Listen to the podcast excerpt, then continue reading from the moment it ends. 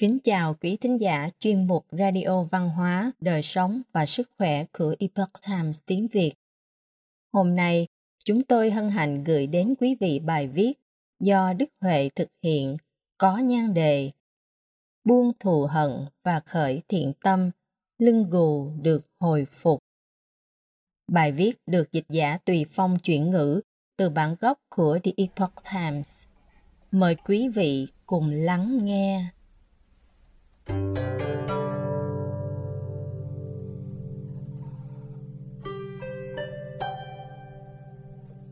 Đông Đình Đông Sơn còn được gọi là Đông Động Đình Sơn tục gọi là Đông Sơn nằm ở Ngô Trung, Tô Châu là một bán đảo nép mình bên cạnh Thái Hồ. Ở đây từng lưu truyền một câu chuyện kể về sự hồi phục kỳ diệu của một người gù lưng. Trong quá khứ, ở đây có một người gù họ Kim, lưng cong như cánh cung. Người ta gọi anh là Kim Đà Tử. Anh tính tình vui vẻ, khéo nói những lời chúc tụng. Vì vậy thường được mọi người yêu mến. Hễ khi người dân trong vùng có lễ hội tiệc rượu, họ thường mời anh đến nói vài lời tốt lành để chủ khách hài lòng. Lâu dần, anh còn có một biệt danh khác là Kim Nguyên Bảo. Anh cũng bắt đầu khởi nghiệp từ việc này. Mỗi lần không chỉ có thể ăn uống no say, mà còn có tiền thưởng, lần nào cũng vui vẻ say khước, tay áo nặng trịch mà về. Vài năm sau, Kim Đà Tử dần trở nên giàu có, sở hữu 20 mẫu đất. Dù hạn hán hay lũ lụt đều có thu hoạch. Do đất đai màu mỡ, nên 20 mẫu đất này còn được gọi là vựa lúa. Ở địa phương, có một người đàn ông giàu có mà tham lam, tên là Mổ Giáp. Khi thấy người ta có mảnh đất tốt, anh ta không khỏi thèm thuồng, mấy lần muốn Kim Đà Tử bán lại cho mình. Thế nhưng dù mổ giáp có tăng giá bao nhiêu, Kim Đà Tử cũng không chịu bán. Mộ giáp thầm oán hận, thế là cấu kết với người trong quan phủ kiện cáo Kim Đà Tử, khiến anh khuynh gia bại sản. Lúc này, Kim Đà Tử không thể không bán đất. 20 mẫu đất màu mỡ cuối cùng đã được bán cho mộ giáp với giá chưa bằng một nửa giá bình thường. Sau khi Kim Đà Tử gặp phải nạn này thì trở thành nghèo rớt mồng tơi. Dân làng tổ chức tiệc cũng không còn mời anh nữa. Một hôm đi ngang qua mảnh đất vựa lúa cũ của mình, anh không khỏi thở dài. Lúc này có một tá điền từng thuê ruộng của anh đi đến nói chuyện. Trong cuộc trò chuyện, người này kể với anh rằng ngày đó vì để chiếm được mảnh đất mộ giáp đã bày mưu hãm hại anh. Nếu không làm sao có chuyện tai bay và gió liên quan đến kiện cáo như vậy. Sau khi Kim Đà Tử hiểu ra lý do mình kinh gia bại sản, anh tức giận về nhà mài sẵn một con dao và luôn giấu nó trên thân. Thầm nghĩ khi gặp mộ giáp nhất định sẽ liều mạng với anh ta, sẽ giết anh ta. Một ngày nọ, anh nghe nói mộ giáp đã đi đến thân gia bên vợ để uống rượu. Vì vậy, nhưng lúc trời tối, anh bèn trốn dưới mái hiên bên đường, chuẩn bị ám sát mộ giáp khi anh ta trở về nhà. Trong khi chờ đợi, Kim Đà Tử đột nhiên thay đổi ý nghĩ. Có lẽ bần cùng chính là số mệnh của mình rồi. Huống hồ mộ giáp trái với lương tâm cướp tài sản của mình. Hắn đã dứt bỏ lương tâm của bản thân rồi. Mình tới đây giết người, cứ cho là báo được thù. Mình cũng không lấy lại được tài sản. Hơn nữa lại mất mạng vô ích. Vậy báo thù đối với mình có ích gì? Sau khi suy nghĩ thông suốt, Kim đã tự ném con dao nhọn xuống sông, hoàn toàn từ bỏ kế hoạch trả thù. Trên đường về nhà, khi đi ngang qua một cây cầu đá, anh bỗng nghe có tiếng nói Kim Nguyên Bảo ở đây Anh còn chưa kịp phản ứng xem ai gọi biệt danh của mình thì cảm thấy đột nhiên bị người khác đánh ngã từ phía sau. Lại có một người nữa cầm hai tấm ván đi tới. Họ trói anh lại, đặt anh ở giữa hai tấm ván, rồi dùng lực siết chặt. Kim Đà Tử chỉ cảm thấy xương trên lưng mình như bị kẹp nát, đau đến mức ngất đi. Khi tỉnh dậy, cái lưng gù của anh đã biến mất. Anh biết đây là thần đã chữa khỏi bệnh cho mình, liền lập tức chạy về nhà.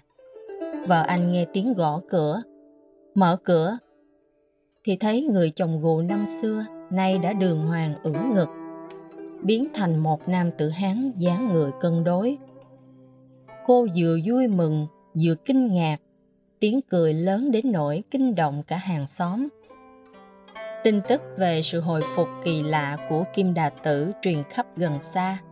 Người đến để tận mắt chứng kiến càng ngày càng nhiều. Dần dần công việc làm ăn của anh cũng có cải thiện. Anh giữ bí mật về tình huống chân thực, việc mình hồi phục ra sao.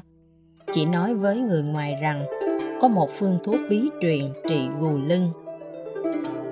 Vài tháng sau, kẻ đã mưu đoạt tài sản của anh là mộ giáp đột nhiên đến thăm. Anh ta vô cùng niềm nở, còn đem tặng rất nhiều quà.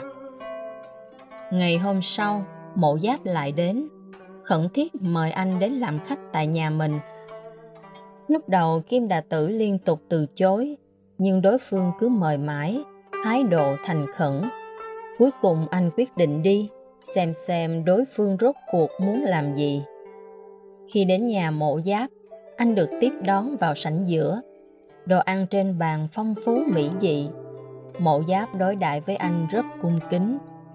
Đến tối khi tiệc kết thúc, lại mời anh sang một phòng khác để nói chuyện.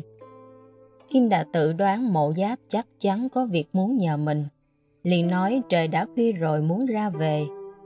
Mộ giáp lúc này mới nói Tôi nghe nói cái lưng gù của anh đã khỏi như vậy không thể không xin anh chỉ giáo. Vừa nói anh ta vừa quỳ xuống. Hóa ra, mộ giáp dù đã ngoài 50 tuổi, nhưng lại chỉ có một người con trai 7 tuổi, tướng mạo thanh tú, đáng yêu. Mộ giáp yêu nó như tính mạng của mình. Thế nhưng cách đây không lâu, vào buổi tối nọ trong lúc đang chơi đùa, đứa con trai bảo bối này bị ngã từ trên bức bình phong xuống. Kể từ đó đã bị gù lưng. Vợ của mổ giáp vì điều này mà ngày đêm lo lắng, muốn con mình mau khỏi bệnh. Mộ giáp chỉ còn biết cầu xin Kim Đà Tử dùng phương thuốc bí truyền chữa bệnh cho con trai. Nếu anh sẵn lòng giúp đỡ, tôi xin dân anh 100 lượng vàng làm quà.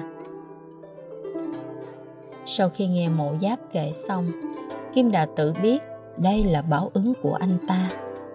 Do đó chỉ ngẩng mặt lên trời, trầm mặt, không nói gì. Mộ giáp cố nài nỉ, nói rằng nếu tiền quá ít, anh ta có thể tăng thêm.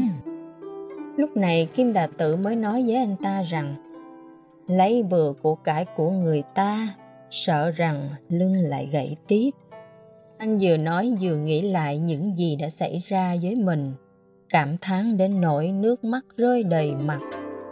Mộ giáp ngạc nhiên hỏi tại sao anh lại khóc. Kim Đà Tử lau nước mắt, rồi kể cho mộ giáp nghe tường tận sự việc xảy ra lúc đó.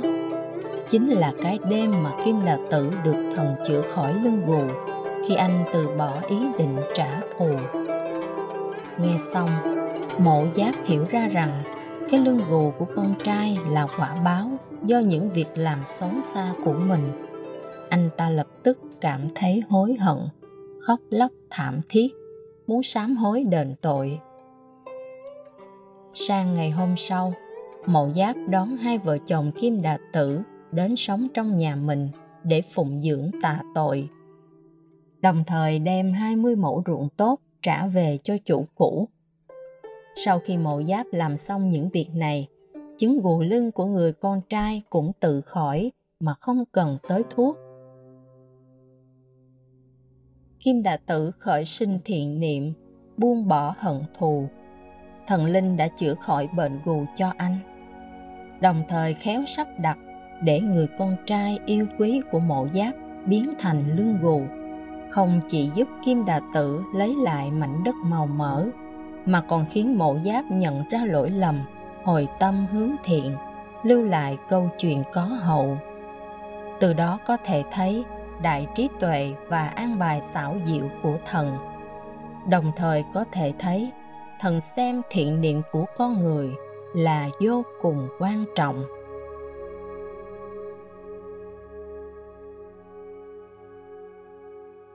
Quý tín giả thân mến, chuyên mục Radio Văn hóa, Đời sống và Sức khỏe của Epoch Times tiếng Việt đến đây là hết. Để đọc các bài viết khác của chúng tôi, quý vị có thể truy cập vào trang web epochtimesviet.com. Cảm ơn quý vị đã lắng nghe, quan tâm và ghi danh theo dõi kênh. Mến chào tạm biệt và hẹn gặp lại quý vị trong chương trình lần sau. Kính chúc mọi điều bình an và tốt lành tới quý vị cùng người thân.